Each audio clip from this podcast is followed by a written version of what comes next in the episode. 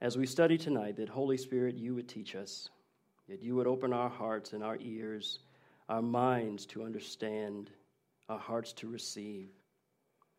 Lord, except you fill us and anoint us, Lord, in this time of study, Lord, this would be completely for naught. So we look to you, Lord Jesus. Teach us what you'd have us to know and empower us to follow it. And this we ask in your name. Amen. Amen. What does a mature believer in Christ look like? If I were to ask you, name some people that you think of as giants in the faith, uh, some names would immediately come to mind, even in your head. You know, you've got the Corrie ten Booms, you've got the Jim Elliots, you've got the Charles Spurgeons, you've got these giants that have served the Lord uh, in, in great and amazing ways. Have you ever thought to yourself, well, gee, could I ever be one of those? Um, will I ever be able to grow to that point where I could be a giant in the Lord? I mean, some of these folks had some incredible faith. You read the stories of Corrie ten Boom and how they endured and endured, and Jim Elliot, how he was so focused on delivering the gospel to the Indians in Ecuador, and nothing, nothing diverted his path. It's like, wow, I couldn't do that. Have you ever wondered just what makes those folks tick? And how can I get some of that? If Jesus said in John 10:10 10, 10, that I've come that you may have life and have it more abundantly, then how can that more abundant life be made effectual and real in your life and in mine? Unfortunately, the Bible does not leave us in the dark on this. Praise God. We find instruction in many passages, including this passage here in 2 Peter, that give us a plain and practical instruction on how to grow in godliness. And we just had a baptism a couple weeks ago, um, and, and you know, Pastor Tim has said that this year we've had more people come to Christ in 2016, year to date, than any other year in the history of this church. And so, you know, when, when we are born again, the first thing that we begin to look at is, well, how do you grow? You know, when we had our children, next first thing you want to see is you want to see them grow. Uh, it's, it's, it's not acceptable to have a five year old who still is in infancy in their growth and maturity. We want to see growth. And so, in this passage today, we want to work our way through these first 11 verses of the book of 2 Peter and find what the Lord has for us in terms of how we are to grow in this life of faith. As a matter of fact, as a title, uh, I've entitled our study tonight, The Life of Faith.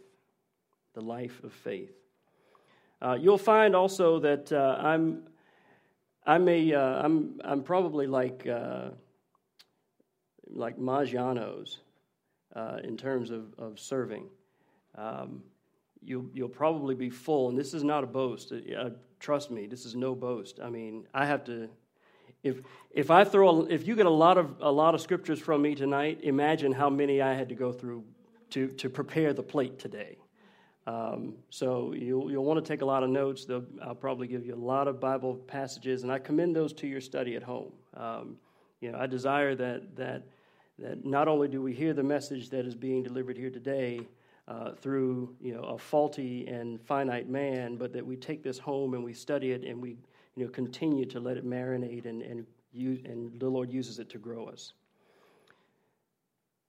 So the Bible presents a dichotomy which is two seemingly opposing viewpoints on the doctrine of salvation, especially here in uh, 2 Peter.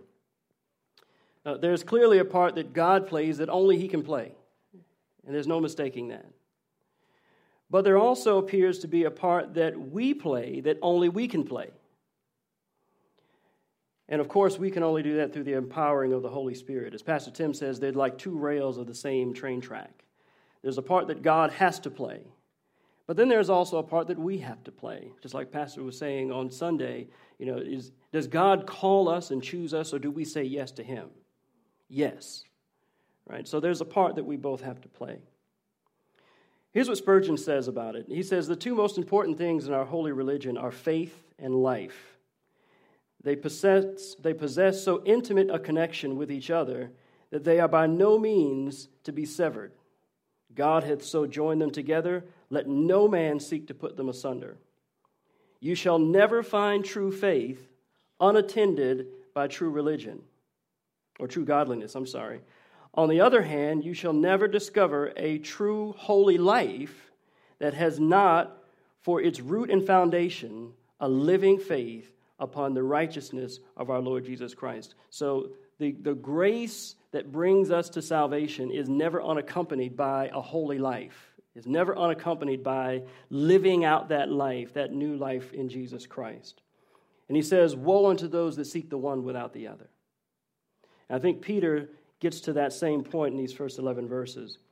I've, desi- I've divided our study tonight into three sections uh, received, looking at verses 1 through 4, responsible, uh, verses 5 through 7, and rewarded, verses 8 through 11. So let's look at received, the first, first, first four voice, uh, verses. Notice how many times, as we read through verses 1 through 4, how many times Peter makes reference to what God has done for us or what we have received from him. Let's just look at it. Look at verse 1.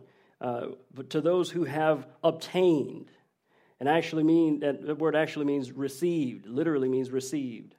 So there's one. Verse 2 grace and peace be multiplied to you. So, not something that we do. God's grace and peace are multiplied to us. Verse 3 look at given to us, uh, called us. These are all things that God has done that we didn't have anything to do with. Uh, by which, verse 4, have been given to us exceeding great and precious promises. So, over and over, we see in these first four verses that grace is something, the faith of, uh, the faith is something that we receive from, from God. It's not something that we manufacture on our own, right? Did the Lord call us or did we say yes? Yes. But still, God is the initiator of that faith, right? He initiates it. And we see in verse 1 two things uh, I'd like to point out. Number one, the value of our faith. He says, a bondservant and apostle of Jesus Christ to those who have obtained or received like precious faith, or the same precious faith, or faith of the same value as we. Right? Same, like precious faith with us in the righteousness of God and Savior Jesus Christ. The same faith. And that's important.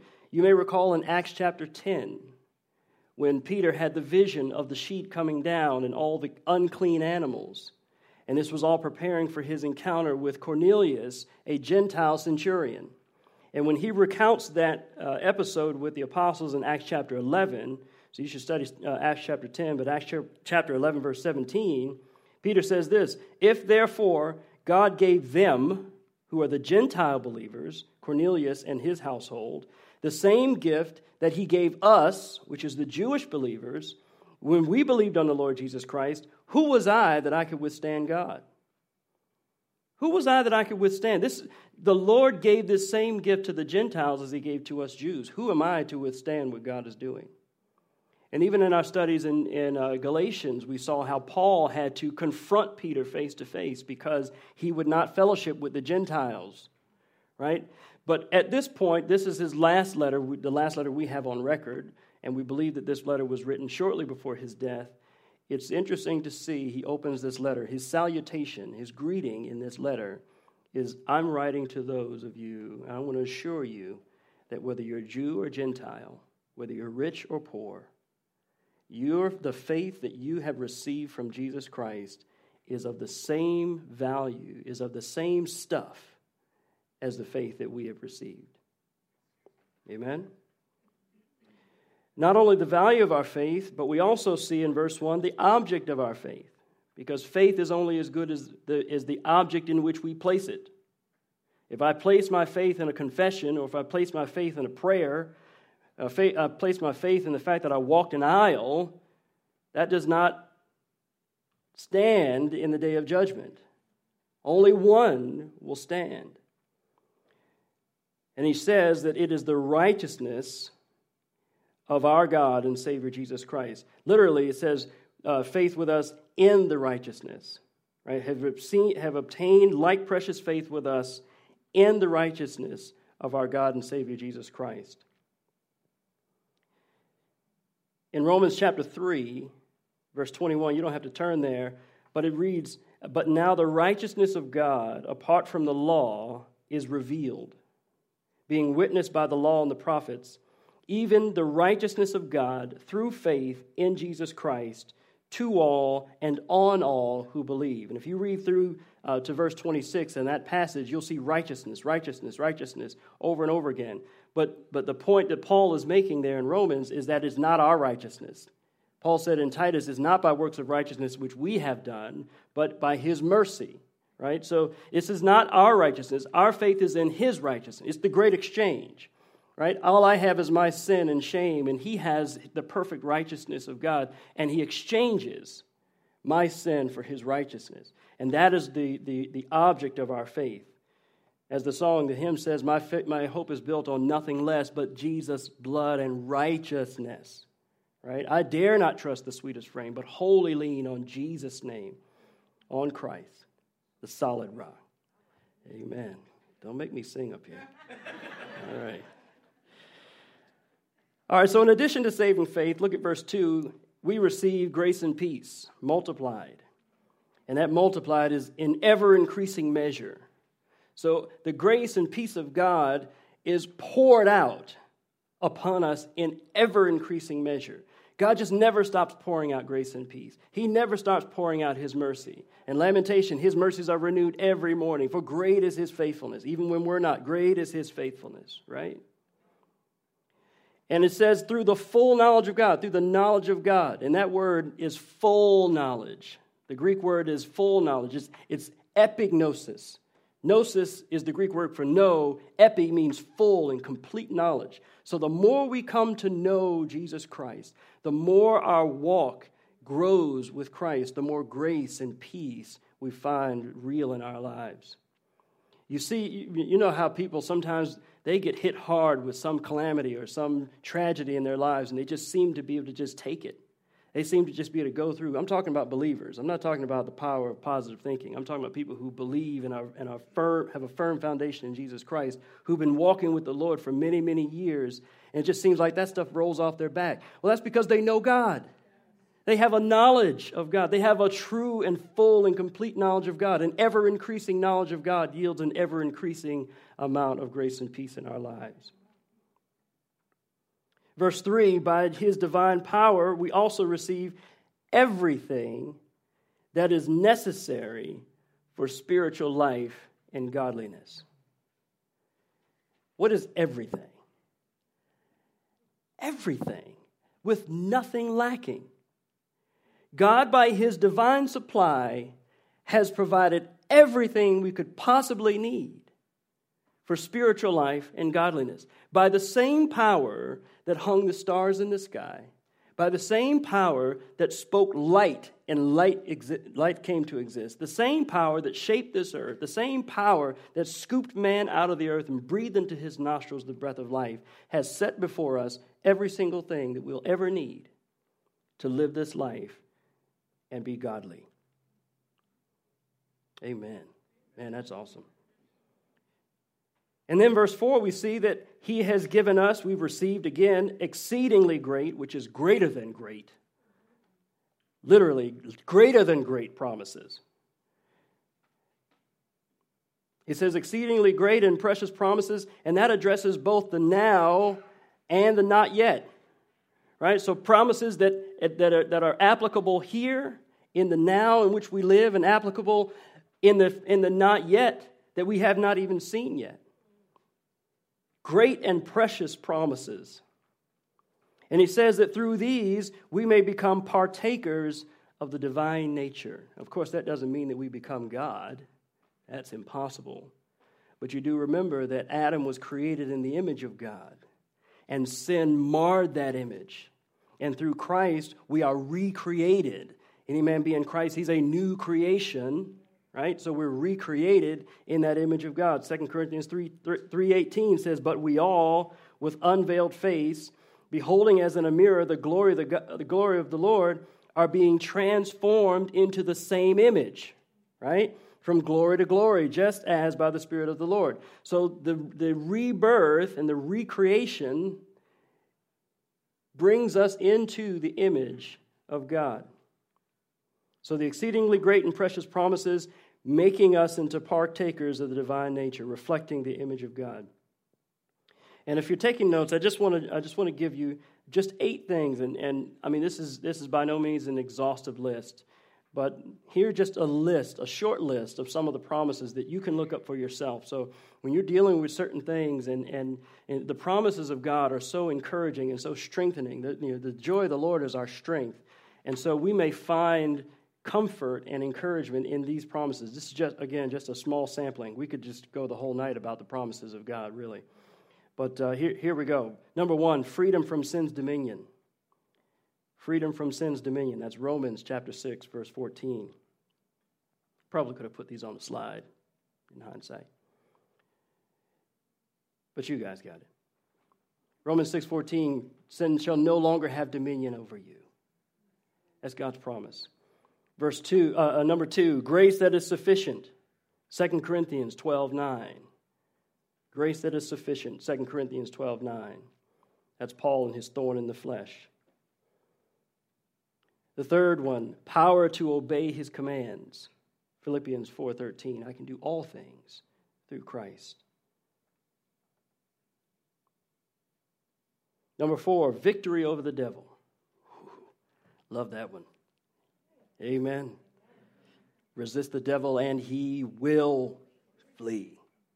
Man. Next one, number five, escape when tempted. 1 Corinthians 10:13 There's no temptation taken among you but such as is common to man but God is faithful who will not allow you to be tempted above that you're able but will with the temptation also make a way of escape. Y'all getting these? All right, good, good. Number 6, forgiveness when we confess our sins. 1 John 1 9. Forgiveness when we confess our sins and as a bonus, forgetfulness as well. Jeremiah 31 34. Your sins and iniquities I will remember no more. Boy, for an all knowing God, He sure has a bad memory when it comes to sin. When we come sincerely to Him repenting. Number seven, response when we call. He hears us when we call. Psalm 50 and 15. There are plenty of other verses that say, uh, that refer to that. That he hears us when we call. Response when we call. Psalm 50, verse 15. And in the age to come, number eight, eternal life. 1 John 2 25. And again, these are just a few, just a, a, a thumbnail of the vast promises contained in this book. And we just, we just mine the depths of the Word of God to discover the promises that He has for us. Now, that's pretty exciting if you really think about it. If we really stop and think, just these first four verses, man, you could just go with these and go home. Say, Lord, look at all that you've given us. You've given us faith. You've granted unto us saving faith. You've given us all that we need for life and godliness. You've allowed us to participate in your nature. You have given us great and precious promises. You've given us an eternal hope. Praise be to God for all that you've done. We could almost just say that's it. But that's not all. That's not all that, that Peter says here. Verse 5, he comes and says, and this is responsible, so let's look at responsible. He says in verse 5, for this very reason, I kind of look at, at, at 1 Peter 1, 1 through 11 as kind of the outworking of Romans chapter 12, verses 1 and 2. You know, I beseech you, therefore, brethren, by the mercies of God, that you present your bodies a living sacrifice. Well, how do you present your body a living sacrifice? You know, holy and acceptable unto God. Well, how do you do that? Is your reasonable service, the very least you can do. Be not conformed to this world. Well, how do you do that? This kind of this this, this passage here is kind of the outworking of that in my in my little estimation. And he says, For this very reason, in verse 5, because of all that we've received from God and for the great price that it cost him to provide it to us, he then says, giving all diligence. With all diligence. Meaning, with every effort, with all the determination, with all the eagerness, with all the earnestness that we can possibly muster. Why with so much earnestness? Why with so much eagerness? I think because of two things. Number one, because of how vital these virtues are for us to fully partake of the divine nature. And I think number two, because the enemy will give maximum effort to prevent us from growing in any way. Our enemy seeks to steal, kill, and destroy, and he will oppose and stop at nothing to prevent us from growing in grace. 1 Corinthians 9:24 Paul says, "Do you not know that those who run a race run all, but only one receives the prize?" And he says, "Run in such a way that you may obtain it." Races to lose the race? I mean, you know, after we after we dismiss tonight, man, our kids are going to do what they do, right? They're going to hit the hit the field, they're going to get to running, and nobody wants to come in last.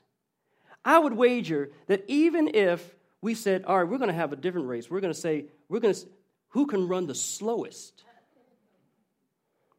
They will even try to be the slowest. As long as it's an est, an EST, everyone strives to be the EST. If it's the fastest, I want to be the fastest. If it's the highest, I want to be the highest. Right? If it's the smartest, I want to be the smartest. None of us tries to fail. None of us tries to come in last. Right? And so this is what Paul is saying run in such a way that you may obtain it. Only one receives the prize. Get in there and run the race. And then he says, giving all diligence, add to your faith. And that's kind of odd, isn't it? I mean, after all, he has given us faith in the righteousness of Jesus Christ. He has given us peace and grace. He has given us, uh, through His divine power, all the things that pertain to life and godliness. It's like, what more could I add to faith? What more can I add to all this that God has given us? Well, I think that uh, the, the translation here is not quite helpful. I think the NASB, uh, New, New American Standard Bible, has uh, the more accurate and more helpful translation. It actually means, in the exercise of your faith, also supply these things. So you're not adding. It's not like it's not like faith in and of itself is insufficient and you've got to pile something on. Faith is sufficient. But in the exercise of your faith, supply this as well. In the exercise of your of virtue, supply this as well. This is what he's saying. Martin Luther said, "We are saved by faith alone, but the faith that saves is not alone." I'll say that again. We are saved by faith alone, but the faith that saves is not alone. Spurgeon again says, You must have faith, for this is the foundation. You must have holiness of life, for this is the superstructure. So you can't have one without the other. You can have a really strong foundation and have no house. What good is that going to do you? Or you could have this big elaborate house that's on sinking sand. What good is that going to do you?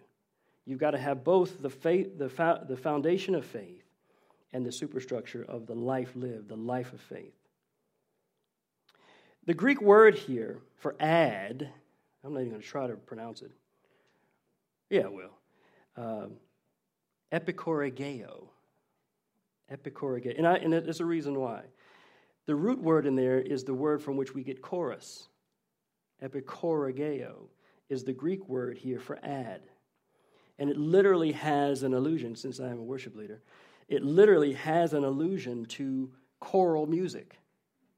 This term was used in, that, in those days to represent choral music. It literally is as if faith is the choral leader, the, faith is the song leader. And as faith kicks off the melody, all these other virtues are to add their harmony part to the song until you have this rousing chorus of song of worship to the Lord. That's literally what this, what this verse is saying. So faith is just starting out with the melody line, virtue as the soprano part. Right? Knowledge kicks in the, the, the, the alto part, and so on and so forth, until you have this beautiful symphony uh, before the Lord. That's awesome, isn't it? Wow. That kind of jumped out at me. Wonder why. All right, so let's look at the qualities. uh, briefly. We, uh, we see that there are seven all total. Uh, starts with five that are more internally focused, and then the last two are more externally focused. And uh, many of the uh, commentators and uh, scholars I've read said, well, there's no real you know order to any of these. It's kind of random. You know, have to do one one then the other then the other. Um, but I tend to disagree, um, and I'm no scholar by no stretch.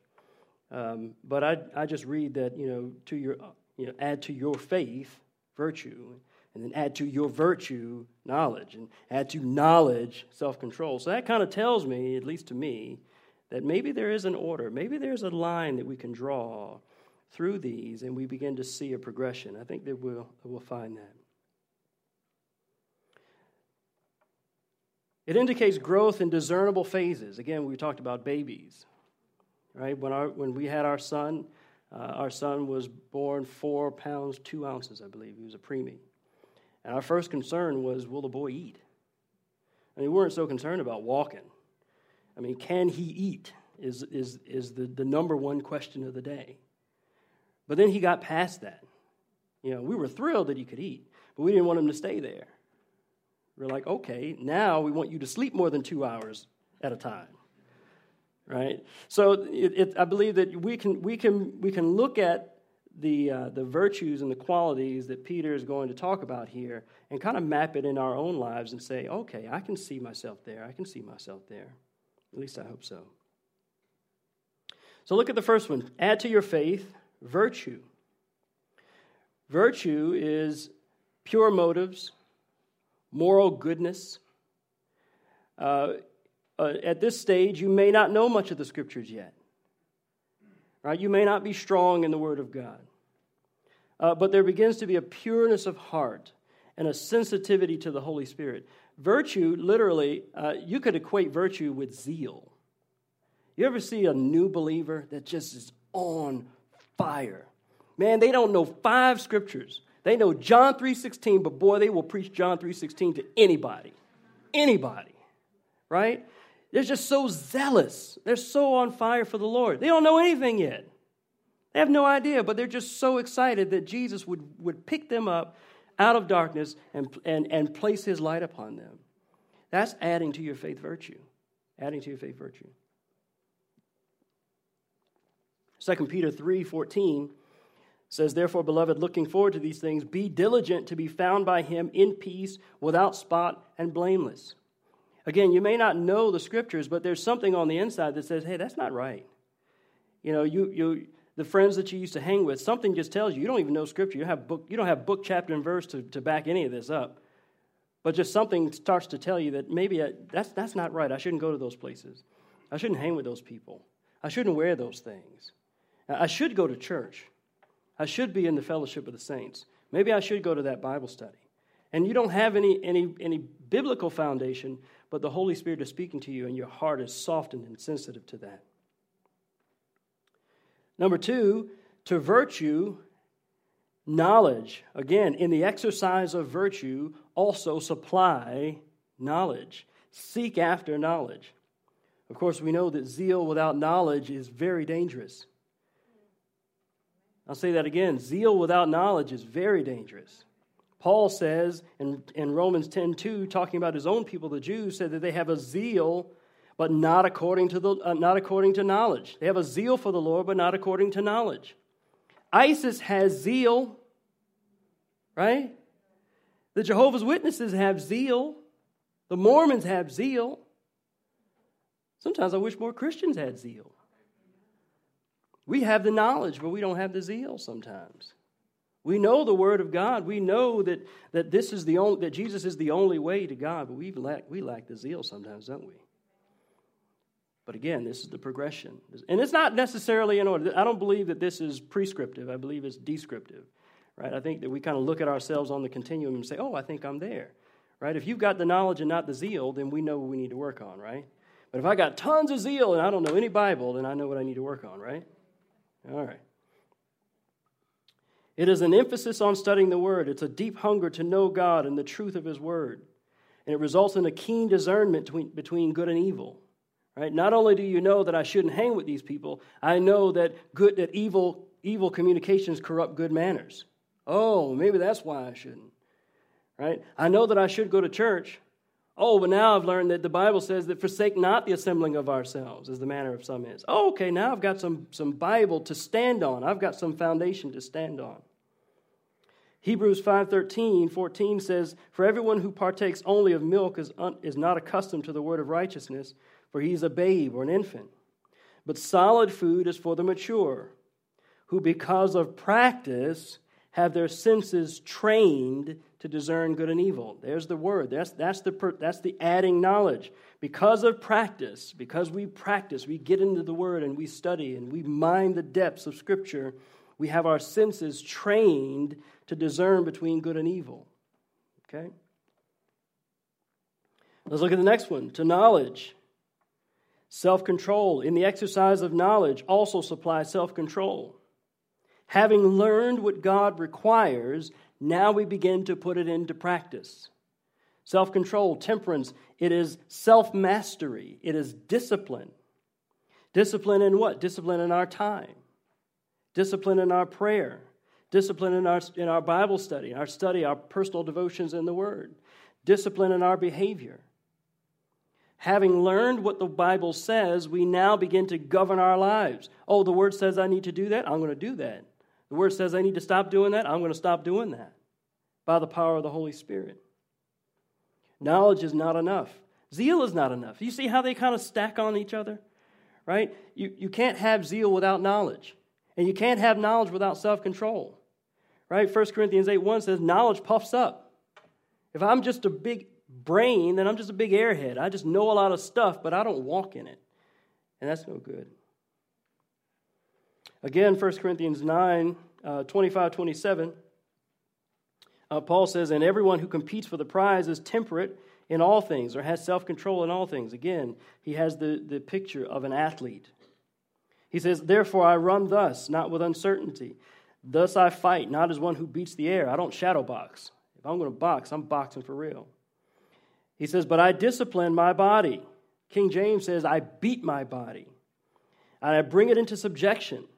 I make it my slave, lest when I have preached to others, I myself should become disqualified. So, to our faith, we add virtue. To our virtue, we add knowledge. To our knowledge, we add self control. And to our self control, we add perseverance or patience.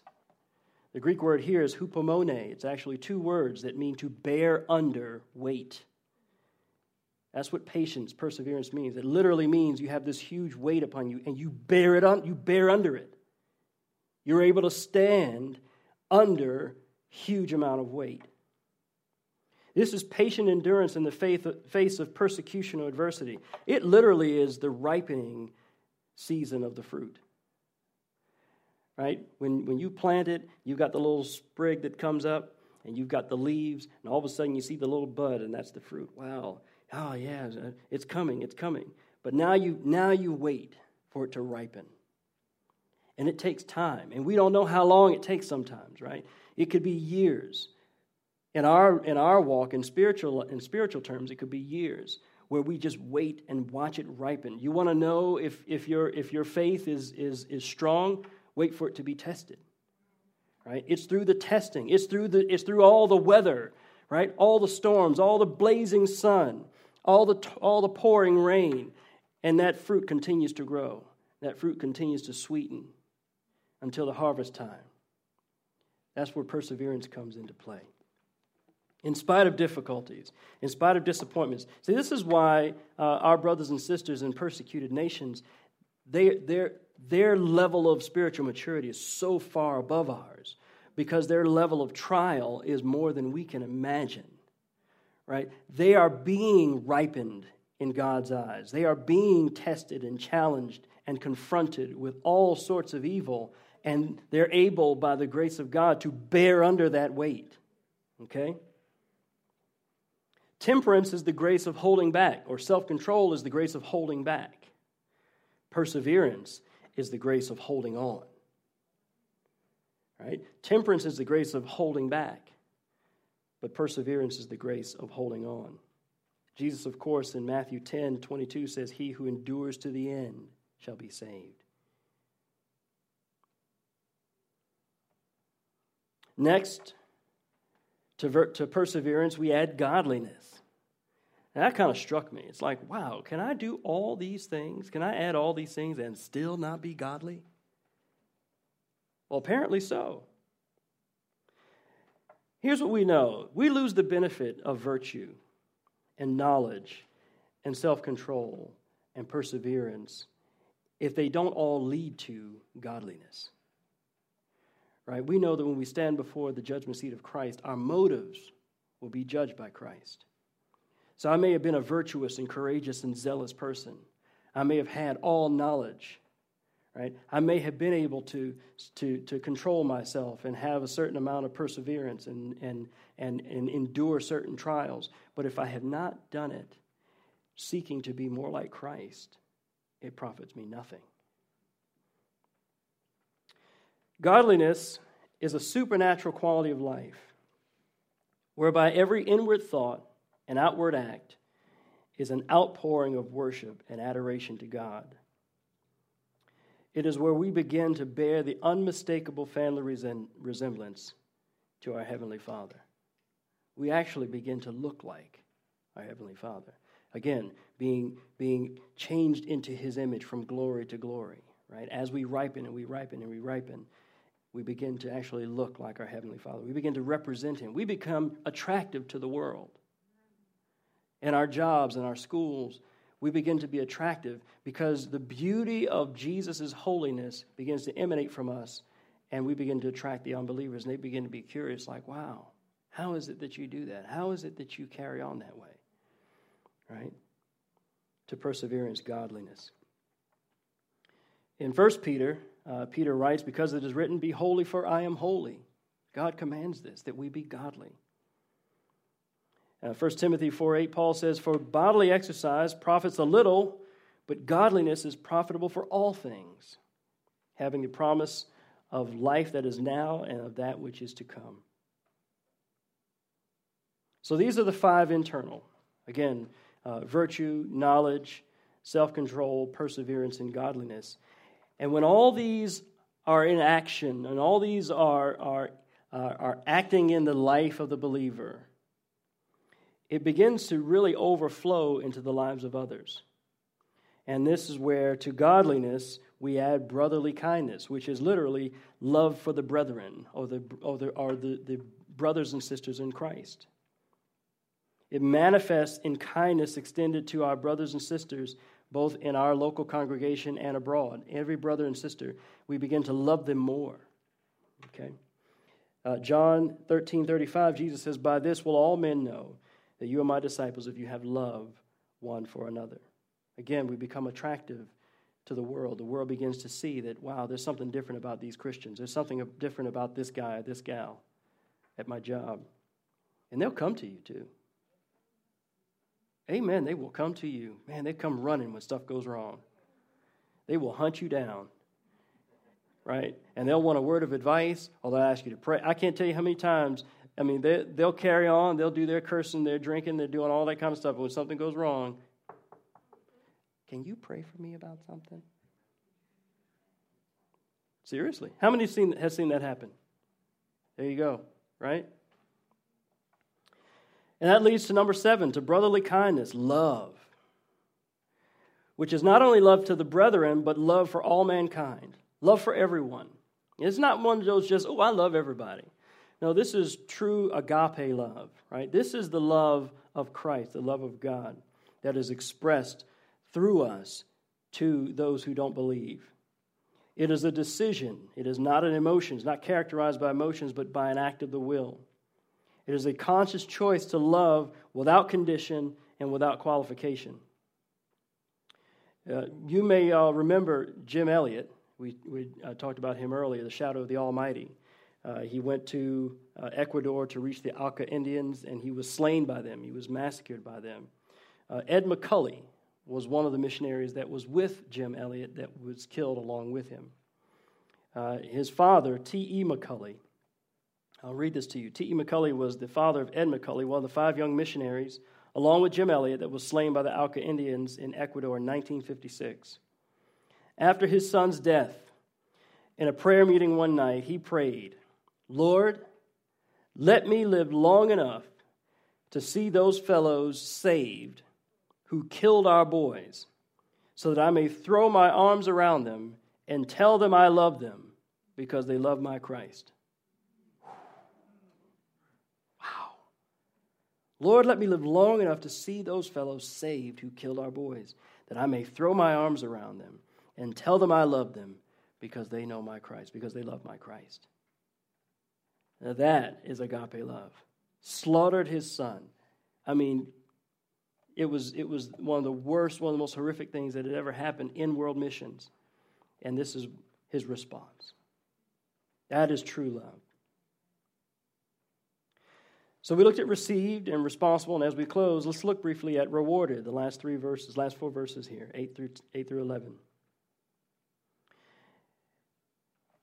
And you'll see that there are three conditional statements that Peter makes here. Um, two of them say if, in another version, all three conditional statements are characterized by if. Uh, I, I, was a computer science major. I was just telling Steve, I, I, was, I work in IT, and I was a computer science major in college. We wrote a lot of programs. And as smart as, as computers appear to be, I can attest that computers are only as smart as the people who, who programmed them right? So if you got a program that's doing dumb things, don't blame the program. Right? So when we were when we were doing all our debugging and you know we, we write programs for assignments and everything and you know the program's supposed to go right and it goes left and loop to loop and we're like uh, what's going on here all you had to do was go look for the if statements all you had to go do is go and find your conditions because something is meeting a condition and causing that program to do something that you don't want it to do. And if you don't want it to do that, change either change your condition or change the input that's causing that, out, that outcome, right? And so when, when we evaluate our lives, we can kind of look, we can look at these verses here, these conditional statements, and say, wow, man, I, I don't like that about me. Well, well, the if statement's not going to change. But we can certainly change our input. Amen? So let's look at the first one. He says, if, verse 8, if these things are yours and abound. Literally, if you, if you possess these qualities in increasing measure. That's what that says. There's no such thing as standing still in the Christian life. You're either moving forward or you're falling back. And I don't care what analogy you, you want to use, right? You're either swimming against the current, the current's kind of trying to pull you out into the ocean. Unless you keep swimming, you're going out. My wife and I went to, to Cabo uh, back in May, and I'm not a, I can't swim. I, am not even gonna lie. I can't swim at all. My wife, you know, she she can a little bit, but I can't. And uh, I got on the little inflatey thing, and uh, decided to, to, to try my luck. And I had I had a I had a floaty thing, so you know I wasn't to drown. I wasn't to drown, praise God. But uh, I didn't go, I didn't go five feet out into, into the, uh, the water, and all of a sudden, and they said that the tide was very strong that day. All of a sudden, that thing sucked me out like 12 feet. I'm like, whoa, where am I going? It's like this thing is not going to stop taking me out unless I move the other way. And that's what we're that's what we're dealing with, right? There's no such thing as standing still. When I was a kid, I know I'm a weird kid, um, but I was, uh, I was fascinated. I've always been fascinated by escalators.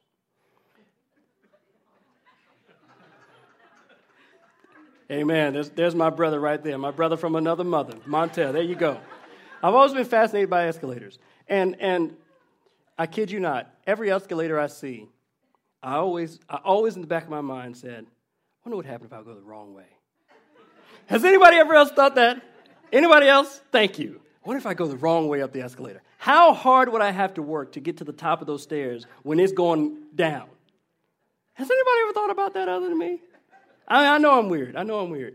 But this, this is what he's saying. He said, if all these things are yours and abound, there's no standing still. There's always going to be the pressure of the earth. There's always going to be the flesh, the world, the flesh, and the devil working against us. But if these things abide in us and abound, There's the if statement. Then we will neither be barren nor unfruitful in the knowledge of the Lord. Literally, we will not be ineffective and we will not be unproductive in the knowledge of the Lord. How many do farming? A little bit? Farming? Planting? Now, why do you plant? Do you plant to see some green things just kind of sprout out of the ground?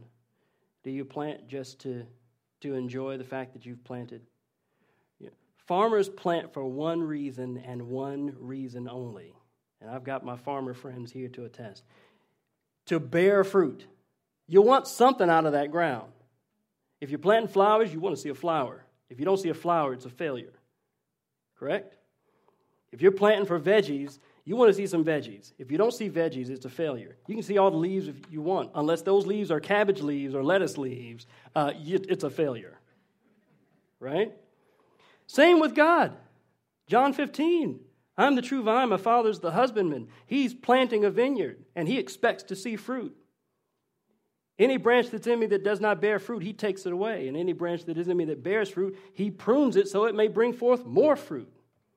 Herein is my Father glorified that you may bring forth much fruit. It's all about fruit to the farmer. It's all about the outcome to the farmer. He is saying, I have planted my I've planted grace and my faith in you. I desire to see a harvest. I desire to see an outcome. And if these things be in us and abound, I'm going to see that. If virtue and knowledge and self control and perseverance and godliness and brotherly love and charity and agape exist and abound in increasing measure, I'm going to see the fruit I'm looking for. That's what he says. Jesus said in Matthew 7:20, "By your fruit you shall know them." I used to tell that to my kids. I'm like, "Hey, if you, you want to see, you want some apples, don't go to an orange tree." And you can tell. You, I mean, you don't have to be a botanist to be to tell what kind of tree it is. All you got to do is look at the fruit. It'll tell you exactly what kind of tree it is. And I love what he says here. Uh, we will not be ineffective or unproductive in our knowledge of the Lord. What does that mean? Acts 4:13 says, "When they saw the boldness of Peter and John and how they were uneducated and unlearned men, they took account or they realized that they had been with Jesus. So Peter and John standing boldly before the Jewish leaders, and they took account. They said, wait a minute. These men have not been to the teachings that we have been under. They've not been taught by the rabbis, but they stand here and speak boldly about the Word of God. They took account, they took note that they had been with Jesus. So not only do, do we bear fruit that our Father, that the farmer, the husbandman is pleased with, but in the eyes of the world, they begin to say, Oh, there's something different about you. Okay? They have been with Jesus. Have you been with Jesus? Your fruit will show. Your fruit will reveal that. So if these things are in you and abound, they will, uh, you will neither be barren nor unfruitful. Of course, as we said with computer science, with programming, the opposite is also true. If these things are not in you and do not abound, then you will be ineffective.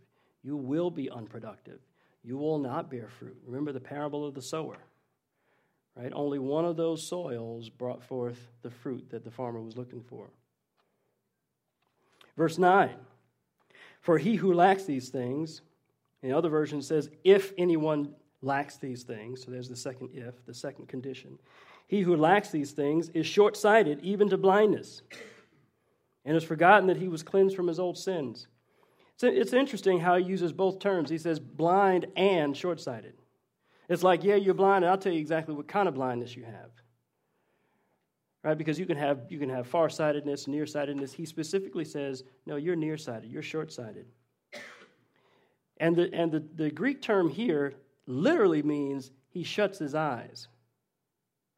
So it's not even like, oh, I can't help it, I just can't see. No, it's a deliberate act of the will. He shuts his eyes, is what he says. He who lacks these things shuts his eyes and, and is willfully blind, is what he says. And not only that, he says that he has forgotten that he was cleansed from his old sins. Remember Jesus' parable in, in Matthew 18 uh, about the unforgiving servant. This servant owed this exorbitant amount to the Lord, to the master. Would never, ever be able to pay it. Master forgave the whole debt. He goes out and takes his other fellow servant by the neck and says, Pay me what you owe me. A mere fraction of what he owed his master. He did not, he closed his eyes to the mercy he had received, and he willfully forgot that his debt was forgiven. Okay? And that forgotten, again, the Greek word, these Greek words are really amazing. The Greek word here for forgotten is not just forgot. Again, it's not like, oh man, oh, it slipped my mind, like, like the night of worship, right? That slipped my mind. I didn't deliberately forget. But this word actually means taken hold of unforget, uh, uh, of forgetfulness. So it says, not only does, is he blind, not only does he shut his eyes, but he takes hold of forgetfulness. He willfully forgets. Romans chapter 1 talks about that. This they willfully forget, right? And what does he forget? That he was cleansed from his, old, from his old sins. The most basic reality of salvation in the gospel is this one simple thing our sins have been forgiven. The most basic reality of salvation is the forgiveness of sins. And what he's saying here is that they forget, they willfully close their eyes and forget the most basic truth of the gospel that sins may be forgiven. Here's what Adam Clarke says He says, By these means, and this is lacking these things, and not having these qualities abound in your life. He says, by these means, his darkness, he just show, shows the progression. He says, by these means, his darkness and hardness increase. His memory becomes indistinct and confused until at length he forgets the work of God on his soul. Next, he denies it. And at last, he asserts that the knowledge of salvation by the remission of sins is, is impossible and that no man can be saved from sin in this life. So you see the downward spiral of those who fail to add to their faith virtue, to add to their virtue knowledge, to add to their knowledge self control, and so on and so forth. A life of um, a life where we fail to apply these qualities, these virtues, robs us of our assurance of salvation. It's really a life full of doubt. That's what he's saying here is that you can no longer have that assurance that, man, I, I belong to Jesus. I belong to him. And all those promises, those great and precious promises, those are mine. See, again, he opens the letter saying, Listen, you know, I'm going to tell you who I'm writing to. That's what you do when you write a letter, right? Who are you're writing to. I'm writing to those who have received the same precious faith as we have.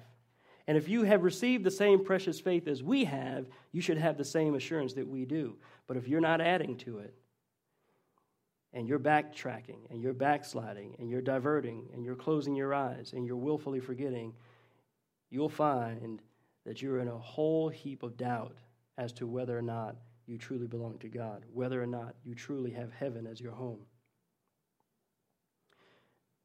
That doesn't sound like much of a reward, does it? So let's get to verse 10. He says, So be even more diligent Therefore, brethren, be even more diligent to make your call and election sure. For if you do these things, you will never stumble. Whoa, now this is getting good. He says, Be more diligent to make your call and election sure. Now, that sureness is not to God. Uh, God knows where we are, God wants us to know where we are. So, this sureness this assurance here is for us, it's for our sake. Be more diligent for your own sake so that when you look at your life, you can say, Yes, I belong to Him. I know that I belong to Him. Not because of anything that I've done, right? We are His workmanship created in Christ Jesus unto good works, to do good works. My works don't give me assurance. The fact that I have been bought with a price, and the fact that by His grace, his virtues have become real in my life, I can look and say, Yes, I do belong to the Lord. Yes, I have assurance of salvation. By developing these qualities, we maintain our personal joy and assurance of salvation. Truly saved people, soundly saved people, should be some of the most joyful people you ever meet. should be some of the most joyful people you ever meet. That doesn't mean they don't go through things, they just go through it in a different way. They go through in a way that the world cannot possibly fathom and understand. This is what we have to look forward to. 2 Corinthians 13 5 says, Examine yourselves to see if you're in, your, in the faith. Examine yourselves to see if you're in the faith.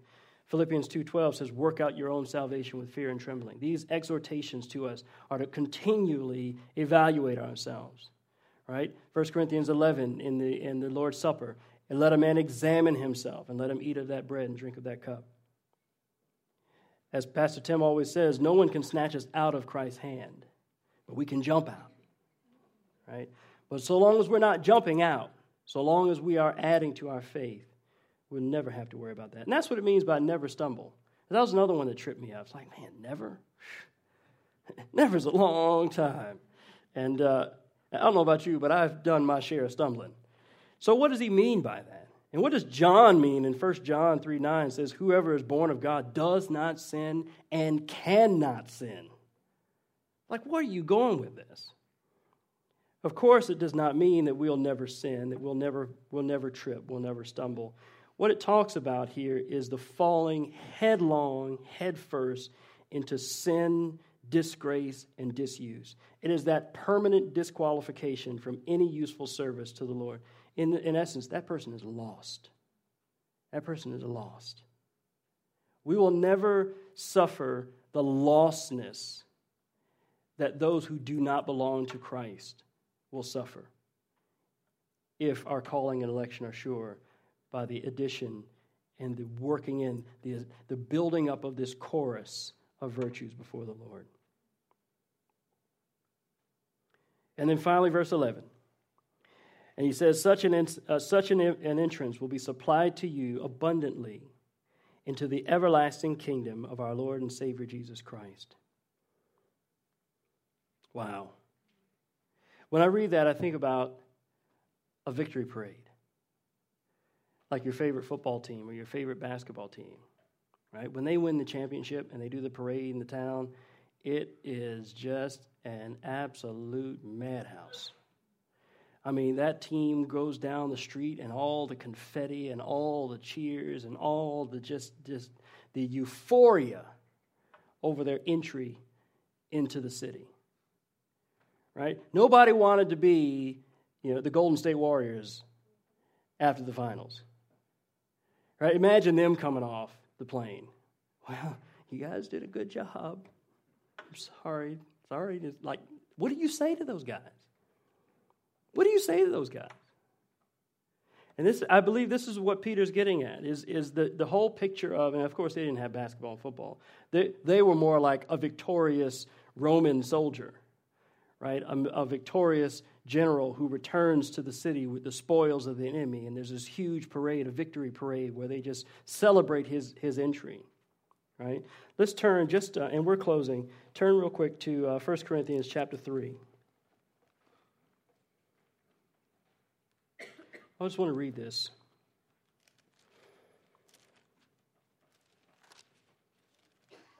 Because this kind of shows the, uh, the difference